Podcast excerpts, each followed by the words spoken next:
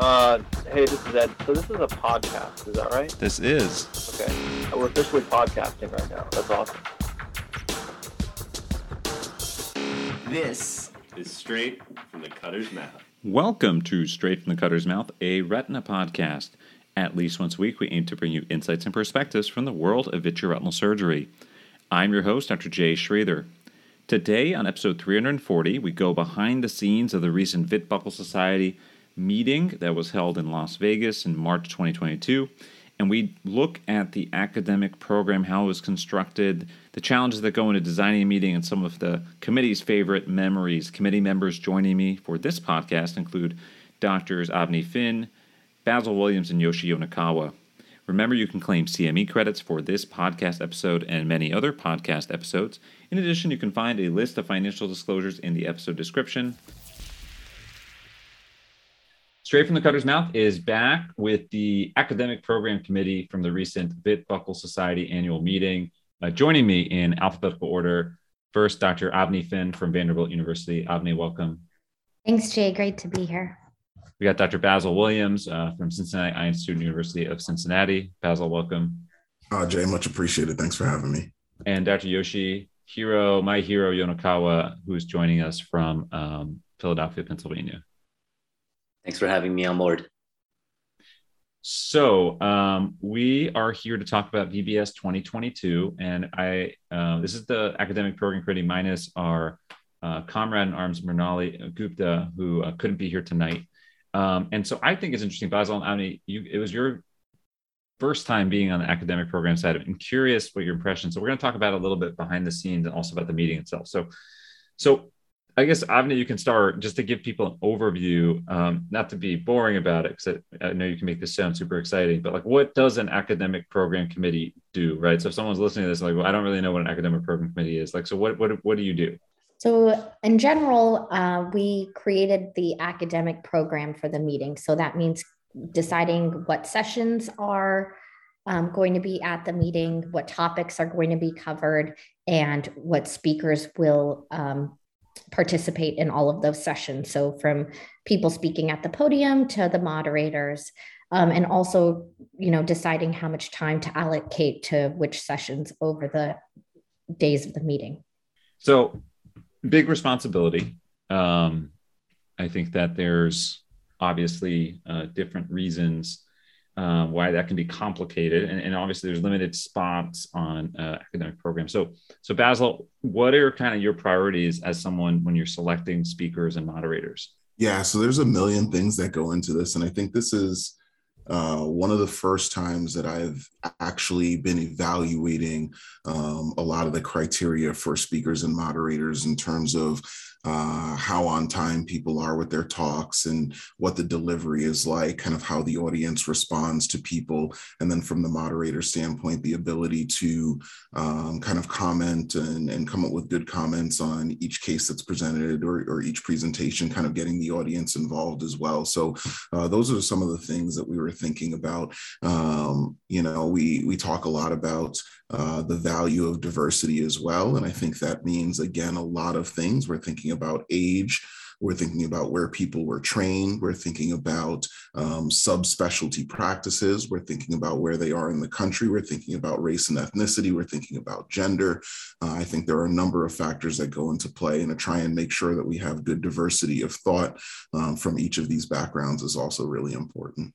So Yoshi, I think a common question that you might get from people is, unless the, maybe VBS, not VBS specifically, but in general, you know, um, because you know you might be involved in opportunities, other organizations, ASRS, et cetera. So like, so how do you get invited back, right? So I hear this question a lot. People are like, "Hey, I got invited to speak at this meeting, or I got invited to moderate." And then they didn't invite me back the next time. And i was really bummed out because i thought i did a good job and then i didn't get the opportunity to come back and be on the podium. Like how do you kind of respond to that? So like what number one like how should people respond when they're not invited back when they're giving to be a faculty position? Number two like what goes into your decision making when you're evaluating you know whether someone gets invited back or not? And and how does it tie into what basil was talking about with diversity and bringing in new voices uh, so I think all societies have uh, different different methods of doing this, and uh, some societies are uh, strictly abstract based. Uh, VBS this year was a hybrid where traditionally until this year it was by invitation only. This year we had a hybrid approach where this was Charlie Wykoff's idea, our, our, our, immediate past president, of doing abstracts. So it was a hybrid. Um, but the invitation portion, uh, well, one note, the abstract portion was completely blinded. And so we de-identified all the uh, submissions and uh, it was a numeric rating system. It was the average, so it was very objective. Uh, for the invitation portion, this is where you know we get to be kind of creative about how we want to craft the program. And I think every society, every annual meeting has a different feel for it. And I always think back for, uh, to the first VBS meeting I went to. It was in 2016, I believe, uh, also in Vegas. And I was just like, uh, just uh, amazed at the, the tempo of the meeting. And what, what I mean is most meetings are, you know, one talk after another, discussion, couple of talks, discussion, etc. It's the same kind of monotonous format, uh, which serves a very good purpose for those uh, meetings. But for VBS, it was like surgical talks, and then it was live surgery, and then it was debates, and then an interview, uh, and then there was like lunch where Albini was like cracking an egg on his head, and and so just the the tempo of the meeting was very dynamic and so i think our goal is to kind of keep that in mind. I mean that's the kind of thing that we want to keep doing. Yeah. Minus minus eggs on people's heads because um, that might be you yoshi soon. I mean we this is like the, some people argue it's a little bit like uh, i guess the pejorative way would be it's retina for the add generation a little bit the way you described it but but i think it is hard to having been on both sides it's really hard to sit in the audience um, and be there for two or three hours, you know, and, and hear talks and, and stay engaged. I think they, they talk about that even with lecture with students, right? There's only so long people can sit and listen, whether it's Zoom or in person. We'll talk about Zoom a little bit later in hybrid meetings um, before people kind of lose steam and they stop absorbing what's being discussed. So I think that diversity that you talked about is really important to capture people's attention. What about the the other question? You know, we were discussing um, Avni before we came online, and I'm curious in your thoughts, like what about the idea people say is like well i'm out of fellowship or I've been out a few years. I haven't really been invited to give a talk. I'd like to give a talk. Like like what's the kind of the correct approach there? I think some people will say well you should promote yourself if you're somebody who doesn't have those things. You should send an email. You should reach out. You should put your, throw your hat in the ring i don't know where that's from that must be a reference Mrinali would know she's the soups to nuts person but, but throwing the hat in the ring has to be some reference i'll look up later but but the point is they say look you need to put yourself out there and ask and people will give you opportunities, right? But then it can also be a turnoff sometimes to certain people. Like when you send that email, like how do you send that email? How does that conversation go? How is it? I'd like to give a talk. Is it? I, I would really be thrilled to give a talk. Is it like I have this topic I want to talk about? Like what for? What for you is kind of the appropriate way to phrase it if you were mentoring someone who was coming out of fellowship who's like, oh, I just I want to give a talk at VBS or ASRS or one of these meetings. Yeah, I think there's honestly probably no right way to do it. Um, being on the side of putting together an academic program was the first time that I was on the other side, being able to um, see how people take different approaches. Um, I think what I would advise someone is to think about something that's exciting to them and meaningful that they would be they really want to speak about um, and that they can contribute to the meeting with and I, I think that that has carries a lot more weight when you ask to present something that you um, have been working on or are excited to present or you know would deliver really well um, you're more likely to be included in a program. I think you also have to be thoughtful about the the type of program right? So vbs is a smaller meeting very focused on surgical topics, um, focused on mentorship, and creating um, an atmosphere through the speakers of people who are really there to kind of collaborate with each other and mentor each other both inside and outside the meeting. And so, making sure that you're you're a good fit for the meeting as well. Is it a surgical topic? Um, you know, we incorporated many medical topics in in the meeting as well, but in general you know there are some meetings that are more heavily focused on certain topics and then also trying to balance that with the type of speakers that the you know programming committee may be looking for yeah yeah basil there's a great points by avni it can be really hard to i feel like people feel it's hard to break in. You know, Yoshi talked about, and you've talked about earlier, like diversity, how you know, when we're making the program, we're trying to be thoughtful about bringing people who maybe haven't had the opportunity or giving younger people a chance or being diverse in terms of geography, background, setting, you know, where people are, but it's still impossible to include everyone when you put together a meeting, right? It's just, it's just not feasible that you'd put everyone together, um, you know, and get everyone on the podium that that's at a meeting. It's just, we've talked about it before, like and we'll talk about it a little later like you don't want to have 100 talks and no times for discussion and interactive meetings so you got to kind of balance that out um, so so avni referenced kind of getting involved i think the first thing right i would think is um, attending meetings right so if you go to meetings then you know you're more likely to be visible people know you um, i think the second is submitting in the you know if you're not invited a lot of meetings like yoshi said in VBS asrs they have ability to submit your project your, your case your medical case your surgical case you know collecting these and and, and um, sending them in um, and I think being engage, engaging at these meetings, right? So like, and VBS is a little different. Like some meetings don't have that opportunity to ask questions, and you want to be the person who asks a question every single talk just for the sake of asking a question. But, I think if you engage more and you show that you're willing to like participate, I think that also helps. But any any other advice for people who say, hey, I really want to get involved, I want to give a talk, but I'm I feel frustrated because I feel like it's the same people always giving talks and I'm not included. Well, at least for VBS, we try to cycle speakers also.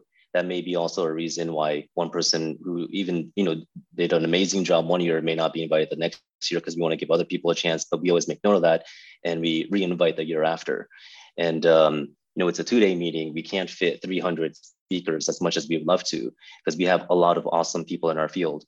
And so um, I think the main thing is kind of staying engaged with the society, being there at the meeting, like Jay you mentioned, and uh, being uh, participating at other meetings too, because it's a relatively small community. You know, there's um, not just the academic programming committee, but uh, the rest of the VBS board is pretty large, and we would cover a lot of other meetings that we kind of go to and see who's working on what kind of stuff. And we all put our minds together. So it's not just the academic programming committee, uh, especially for VBS there's so much more than just the scientific talks that maybe we can get into later. Um, but it's a very multi-dimensional meeting where a lot of people contribute not just to give talks. It's not just about the talks. Just being there is really, you know, a, a huge experience.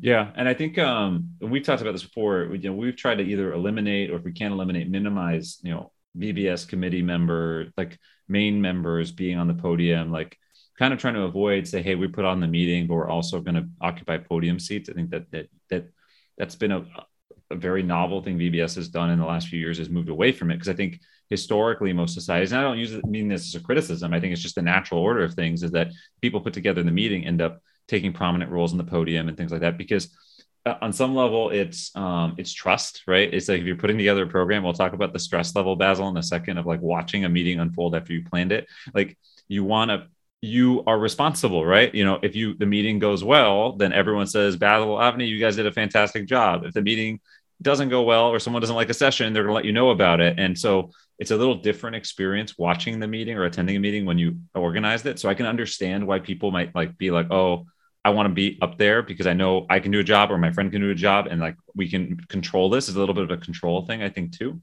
Um, I think VBS has done a good job of like distancing itself from that and taking some risks in the sense of putting people up there who maybe haven't had a chance or trying to diversify in terms of who's invited. Basil, any additional comments? And then maybe jump into like how was it watching it? So like it's kind of like I feel like it's you guys talked about it when you were there. I remember that feeling. It's a little bit different for sure watching a meeting that you planned versus just attending and sitting back and drinking coffee yeah it's it was a completely different experience than i've ever had at a meeting um, i was paying attention to how the meeting was going from a time standpoint i was paying attention to how the audience was reacting. I was paying attention to how many people were in the room.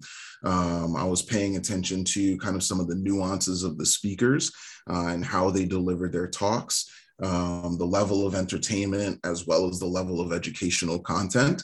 Um, and so there are so many factors that kind of go into um, how involved the audience is, what time of day certain uh, talks or sessions are occurring, um, and kind of how that affects people's attention spans too. is really interesting because when I gave my first talk at VBS, um, I was a little bit nervous before the talk, but then you get up to the podium and you speak, and it's normal and everything is fine. I never had that sense of calm happen throughout the meeting this time um, because I felt like it was still trying to uh, get in my element of assessing uh, the meeting in its totality. So it wasn't until the program finished and late on Saturday um, that I actually relaxed a little bit. So definitely a different process. It's funny you say that because I usually don't get nervous when speaking. Like we would give talks at Grand Rounds, there'll be a lot of people as residents, and you give talks as a fellow, and there'd be a lot of people but the most nervous I ever was was my very first VBS talk. And I don't usually get nervous, but I didn't even think I was nervous. And then all of a sudden I realized my heart rate was like 140 and I was sitting there waiting to go up and I was like tacky and I was sweating and I was like, I was having like a stress response without even being conscious of the fact that I was that nervous. Um, and it went fine, but it was an interesting experience. I, I always wonder, like, what was it about that? Because it's not a stressful, you know, it's not a meeting where people cut you off in the middle and tell you you're wrong. Like, it's not a meeting that that people get up at the podium and tell you what an idiot you are. Like, I mean, it's just not the vibe. And most of our retina meetings aren't like that anyway. I don't know about oncology, Basil. You'd have to talk about that later. But, but, um, but you know, it's, um, but it was interesting. And, and, and you're right. It is more nerve wracking watching it unfold. Um, last, last thing, I mean, before we, we break this, I mean, this can be kind of a dry subject. I think people sometimes are interested how this works. You know, Avni, if you're talking about, um, the future, right? And so like you think about how the meeting was designed and you look at it. I'm not just talking about VBS, I'm just talking about in general, like the process of putting it together and organizing speakers and you know what's what do you think what was the one thing about it that you thought was the most surprising? It didn't have to be difficult, but like what was the one thing about the whole process of putting together a meeting that you're like, huh, like I never really thought about this being important or like I didn't really think, or before this meeting, I didn't think it was important, but now I, for future years when I plan, I think this is going to be something I'm going to emphasize. Was there anything? Was it timing, like Basil said? Was it sessions? Was it just like getting people's talks on time? Like, what was it that you would kind of file away? I mean, I think one of the things that was the most surprising in the planning stage was that you're never really done. It's like it goes through multiple iterations up until like almost to the meeting itself. Um, you're continually kind of working and reworking and um, looking at timing and looking at speakers and looking at moderators and trying to make sure you have the right mesh of people and sessions and discussion time and even making change you know i i think i i imagined you make a list of people and a bunch of spots for them to go and you invite them and then you're done.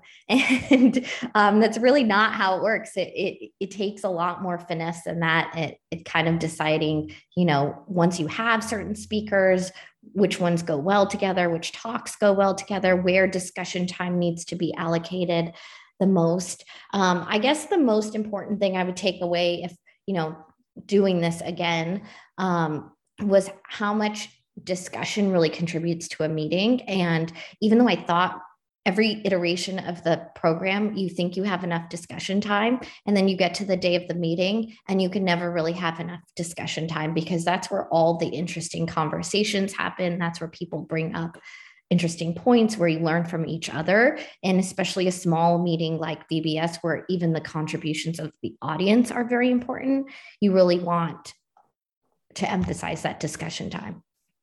Yeah. So I think on the, uh, if I may, Jay, uh, on our surveys that we get each year, we don't have the results yet for this year's, but each year consistently, the two things that people want more and more of is surgery and discussion.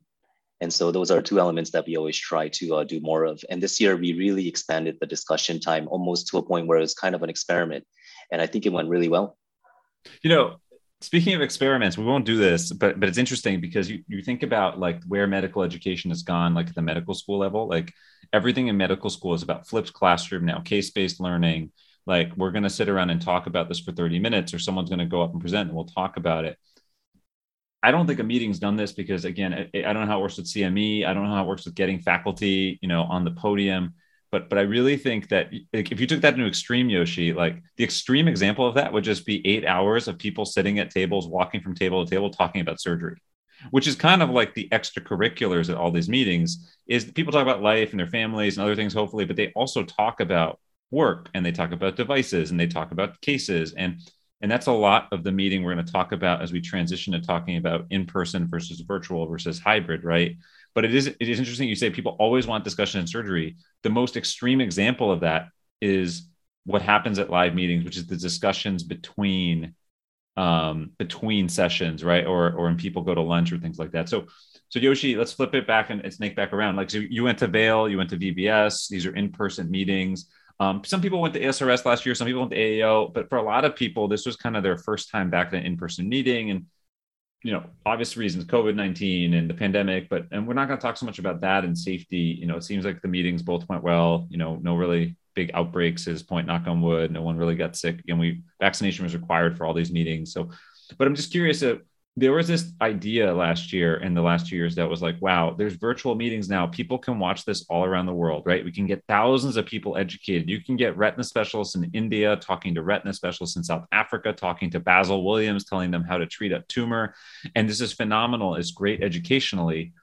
And then in the background, there was people saying this is also great because I don't have to leave my kids for the weekend and I can stay at home and I can work around my schedule and I don't have to pay thousands of dollars to fly somewhere and my department is happy because they don't have to pay for this. And yet, when in person's meeting came back, I think again selection bias. The people who came were like, "We love this. This is very different." Like, what do you see going forward, Yoshi? Is kind of the future of this, right? Like, do you think we're just going to revert back to in person wholly? Do you think there's a role for hybrid? I think one of the concerns with hybrid is that maybe you people there's going to be certain individuals who don't attend. Does that mess up the discussion or kind of the participation? You know the academy just announced that they're going to offer a hybrid format but if you're faculty for subspecialty day exam for example you can't be hybrid. You got to be there in person. And that was at the demand of people who filled out these surveys afterwards. They felt it was kind of stilted with people at home versus in person. Like do you what do you think is going to happen? And do you think that is there any sort of technology advance that could compensate or is it always going to be kind of in person in your mind that takes precedence yeah, so um, just just a note, we were the first society uh, to do like a major retina meeting on Zoom, and uh, that was spring of 2020. And um, you know, Mrinali Gupta uh, really became kind of the the Zoom uh, the, the Zoom queen who really did the deep dive, and it was a huge success. And uh, Jay, as you mentioned, the international participation was humongous. Uh, we had over a thousand people and it was great to be able to connect with people who we would never otherwise connect with. But then once the zoom is over it's over. And um, you know there's uh, no finding the speaker after the talk you know running into somebody you always want to speak to at vbs there's no like being on the dance floor with your retina idols. And all that kind of stuff matters. And i think that until the pandemic happened and we were forced to do webinars which was great because you know education was able to um, be continued. But we took live meetings, I think, for granted, and I, I think it's necessary. Like the learning and the networking is just so much deeper. And my hope is that we all make our in-person meeting experiences more meaningful than we ever have. And um, you know, uh, Zooms are great, but we just have so many now. They're very easy to put on, so the quantity has increased uh, and everyone wants to do a Zoom meeting. It's kind of draining when it's every night Zoom meetings after another. Um, so the live component is going to be, I think, a main part of what the major annual meetings will be centered around with hybrid options and webinars will continue also, whether it's you know on, on Zoom or other platforms on the metaverse or whatever. Um, I think the future is going to be very interesting. You know, Avni, I'm curious. You know, Yoshi brought up some really good points. I, it's funny because I take myself, and maybe it's just the stage of career we're at, Yoshi, right? So, like when the pandemic started, we were like three to four years in, right? So I think you're at that time where you're at a crossroads. A lot of people are you switch jobs. That's when you're kind of like you're starting to go to more meetings if you're if you're involved in the circuit because you invited to more, and now you're like not going to too many meetings, and you're kind of meeting out. I think we we're almost taking it for granted, but part of it is that people always say there were too many retina meetings. It's it's a lot of a good thing, but it felt like there was a meeting every week was kind of the joke that you could literally there was a joke about it. It's kind of like the the king of the hill joke or the Simpsons joke that you could live in a Walmart and for the rest of your life. Like you could live at a retina meeting for the rest of your life, right? You could stay at a hotel in one city and go to another city, and you could just eat at a retina meeting. It'd be like the modern version of around the world in 80 days, right? 365 days. I'm not going to set foot in my home. I'm just going to be at a vitreoretinal meeting of some sort in the world. And you probably could pull it off because there there's so many. And then we took it for, and then when it was taken away from us completely, then we were like, wow, we really missed this. We really want this back. so Avni, I'm curious, like, where do you think that that that balance is going to fall for more people going forward? Like, I think most retina people go to one or two meetings in person a year. That's the most they can afford time wise, and the most they could need for their CME. And then there's like a smaller group within that that goes to three or four meetings. And there's like a core group that's like the living at the meeting that goes to like 20 or 25, 30 meetings. It's like we know these people. We're not gonna mention my name, but they, they literally are faculty at every single meeting. Like, do you think everyone's gonna kind of shift back to their same patterns? Like, do you think do you think people are going to be more selective about the meetings they choose? Um, I'm just curious where the equilibrium will fall. Like, I, I just wonder if, if, what your sense is talking to colleagues or thinking about it yourself. Like, are you more like life is short? COVID happened. I don't want to spend all my time in a meeting. I'm going to pick one or two meetings I really like. Or is it more like, wow, I really missed my colleagues. I'm going to try to go to more meetings because I really missed this interaction and I'm tired of Zoom. I think they'll probably, I mean, I have no idea, but I think there'll probably be a swing toward you know people feeling like i really miss this and i miss that human connection. I miss the um, opportunity to see old mentors build new relationships see old friends um, from fellowship or colleagues from elsewhere. Um, and so i think there's you know going to be a huge resurgence of people at live meetings but i think eventually people will kind of settle back into their normal patterns.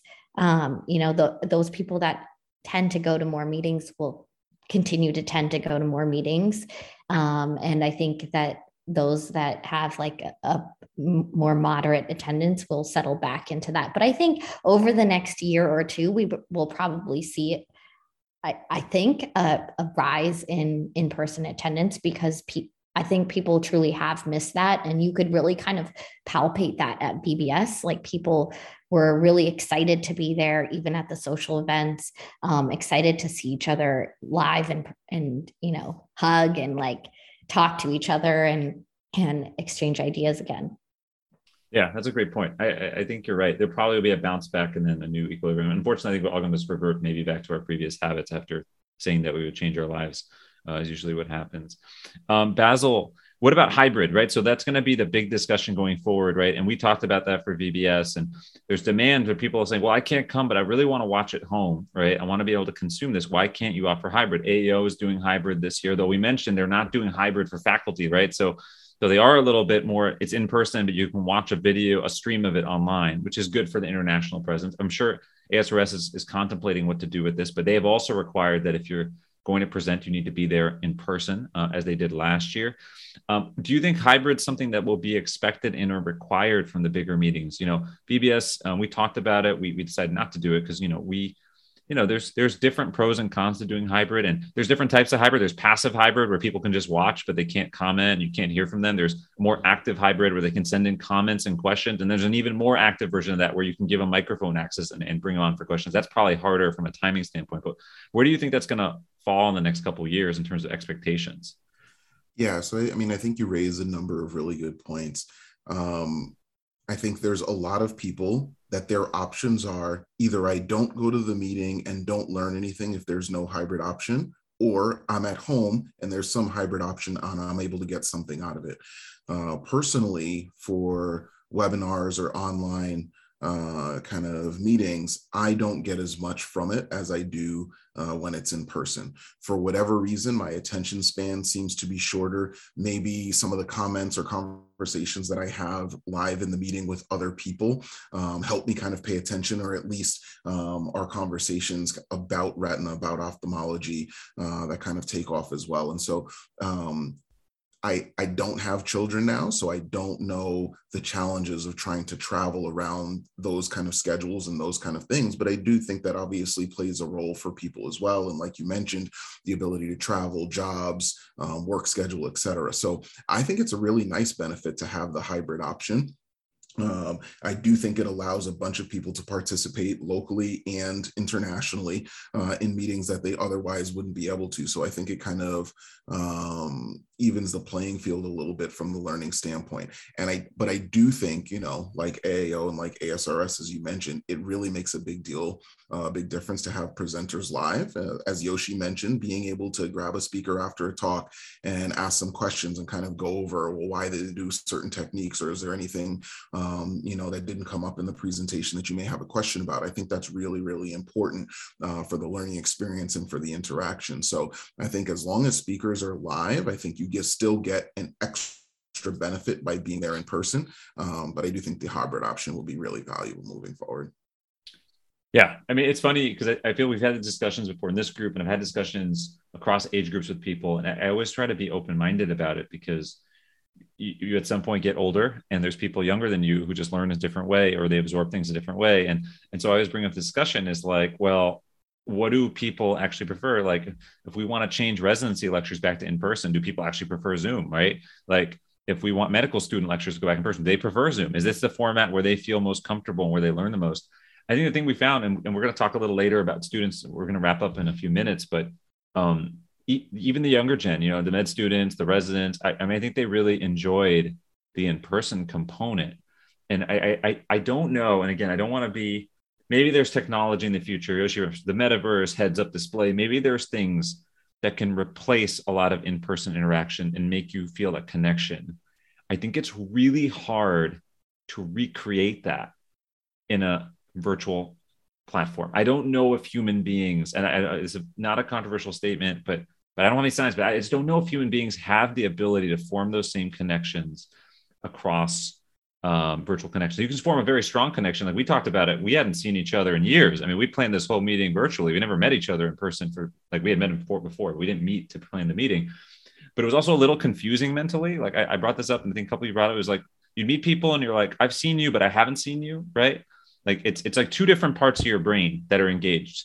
And there's one part of your brain that's like, I've interacted with this person, I have a relationship, I've texted them, I've called them, I've seen them on Zoom, but that's not the same part of your brain that forms the deepest connections, I think. And that's why there's a little bit of that disconnect. I don't know if you experienced that, Yoshi, in the last couple months when you saw people, but it was a little bit like, great to see you. I just talked to you last week, but actually, I haven't seen you in like four years. I think bridging that gap every now and then is a good thing. I mean, during during the pandemic, uh, our VBS Society uh, committee membership grew a lot too, and a lot of people were working together but have never met. Uh, and I think like Jay, uh, you run the the website committee with David and Sabin, who done like amazing, beautiful work, yeah. taking the society to new heights. But you never met them in person yet, right? Well, we met in person years ago in uh-huh. passing, but the three of us had never like sat down and talked. Yeah. Mm-hmm. And uh, so, uh, you know, I think the theme is going to be a, a, combination of uh, virtual interactions with live uh, interactions. Also, I think that's going to be our future. Well, you guys have been generous with your time. We're gonna do a couple of quick hitters. Um, thoughts and reflections. So, Yoshi, you go first. What was your favorite sort of session or moment from the meeting? Good to pick one oh, thing. My favorite session was the debate session, uh, but my favorite moment, I would say, was giving out the buckles. So for the listeners, um, the VBS annual meeting has two major awards for our mentors, uh, but we also give out these big buckles, like belt buckles made out of silver. It's customized made. It's it's really pretty, and we give them out to like the best talks and the best dressed, and um, you know uh, some some award winners included uh, like Esther Kim for uh, an amazing talk, uh, da- Danilo from Italy, Mariam from Cairo. And, you know, I've known a lot of these uh, people and like Priya uh, for best moderator since they were trainees and watching them kind of, they're all very accomplished already, but watching them kind of uh, uh, just kind of take it to the next level and being recognized for it. It's such a good feeling, especially when you had a role in their training. I think that's a, the, the, the best part of being in academics. Yeah, I thought the awards, um, giving awards, you know, first time we had like research awards for med student, resident fellow. I think that's always super cool because I don't think there are that many opportunities. I think a lot of medical students, residents, fellows do a lot of great research. And I think there are very paltry opportunities for them to get. I mean, you publish, you get recognition, you get accepted for a conference, but I don't think there are that many times when someone says, Hey, you did the here's an award for a best research project, best thing like that. I think especially in the student and resident level, there's a lot of excitement and um, a lot of pride over that. Um, Avni, what was your favorite session and or moment? Um, I think my favorite session and moment are sort of combined in one, but we had um, two incredible award recipients, Julia Haller and Caroline Baumal. and watching um, Caroline's interview was really it just I was so appreciative of how honest she was during her interview, how much of herself she shared during her interview. Um, she's been a wonderful mentor of mine, um, but I wasn't ever able to kind of see her on a more personal level that which she gave to us during VBS and I thought that that was a really incredible moment that she shared with a big audience at a at a big ish audience at a meeting. Um, I thought that was really powerful. Yeah I, that's a great point. And and we don't we're not going to go into details because I don't know if Dr. Baumal wants to share that in even a larger audience here but but I would say my takeaway from that was everyone has a story and everyone has stuff going on behind the scenes that you may never know of right like um, that's true of every single person you meet. And they just handle it. Some people just handle it with such grace and just go through their life and they're so productive. You would never know that there was stuff going on in the background. So, I mean, I think it was, I don't, again, this is not a criticism of other situations where people are brought up for award lectures. I thought both were phenomenally well presented, but I also, like you said, appreciated the honesty because I think a lot of times award recipients, interviews, things like that are a little bit, they're not canned, but they're a little bit kind of manufactured. Um, yes. You know, like where you don't really gain much from it. You're like, oh, this was really nice. It was nice to to recognize this person with this award, but I didn't learn anything about life or about retina or anything that I can take away from this. It was just nice to honor this person.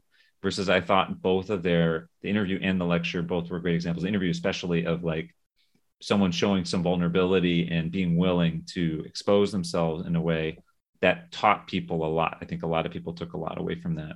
Uh, Basil, how about you? What was your favorite moments or session? Yeah, so I, I, obviously want to reinforce both what Yoshi and Avni said. I th- think those were uh, fantastic. So um, I suppose uh, in terms of favorite session, I'm going to give a little bit of a personal plug.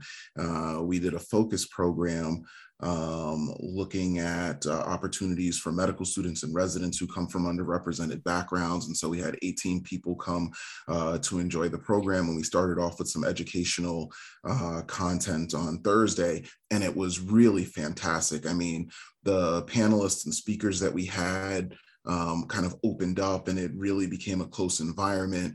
Uh, and the focus participants had a wonderful experience throughout. And I've consistently received emails from them uh, talking about not only the educational content, but also kind of the quality of the meeting and um, feeling like they were seen and having interactions with such fantastic people in Retina.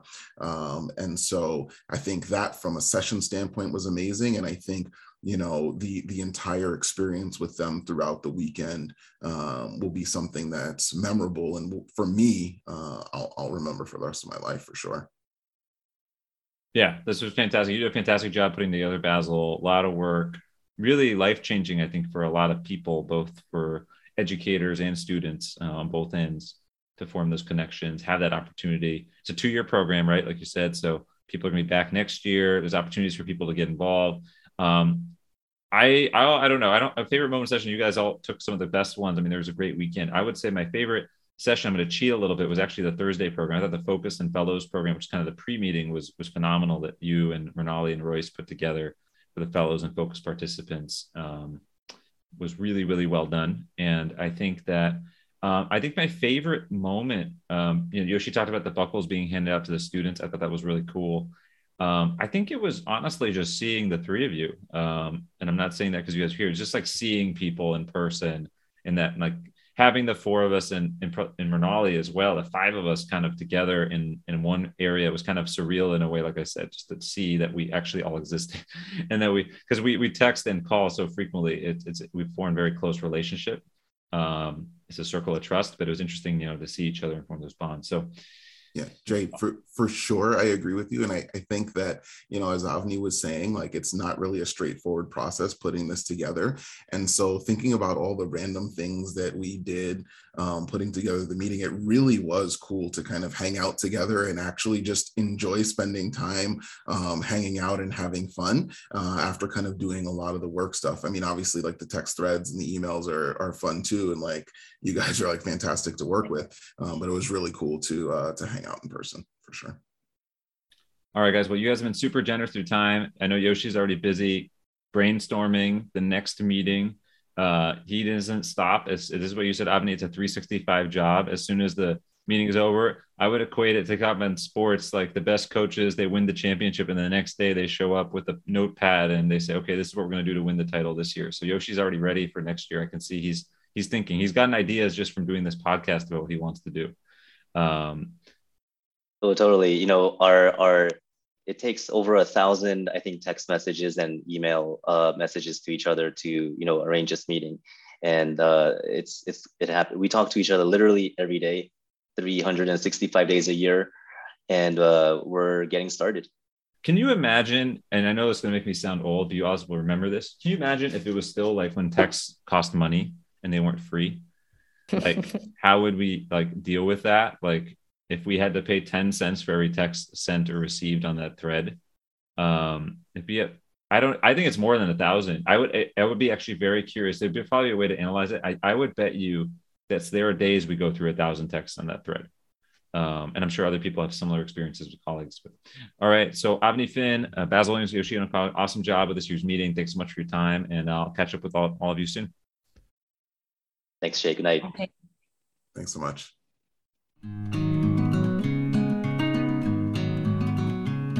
Many thanks to Doctors Avni Finn, Basil Williams, and Yoshi Yonekawa for joining me for this episode. Listeners, remember you can find all 340 episodes, yes, 340 episodes on our website, retinapodcast.com. That's R E T I N A podcast.com. They are all on the website, archived and sorted by category, easily searchable for your consumption. Remember, you can also find us on social media at Facebook and at Twitter. Uh, on our handle on Twitter is at Retina Podcast, and you can contact us in many ways by clicking on the contact us link on our website, reaching out to us on social media, or by emailing us directly at retinapodcast at gmail.com. Thanks again to doctors Louis Cai, Angela Chang, and Mike Minikasa, who take care of all the behind the scenes work for this podcast. Special congrats to Dr. Louis Cai uh, for his marriage, to Dr. Connie Wu this week. Um, congrats, Louis and Connie. Looking forward uh, to many years of happiness for both of you. Listeners, thank you so much for what you do for your patients on a daily basis. Thank you for the articles you in, you create that inspire conversation here, and all the discussions you inspire here each week. What you do matters, and we all are the better for it. This is Jay Sridhar signing off.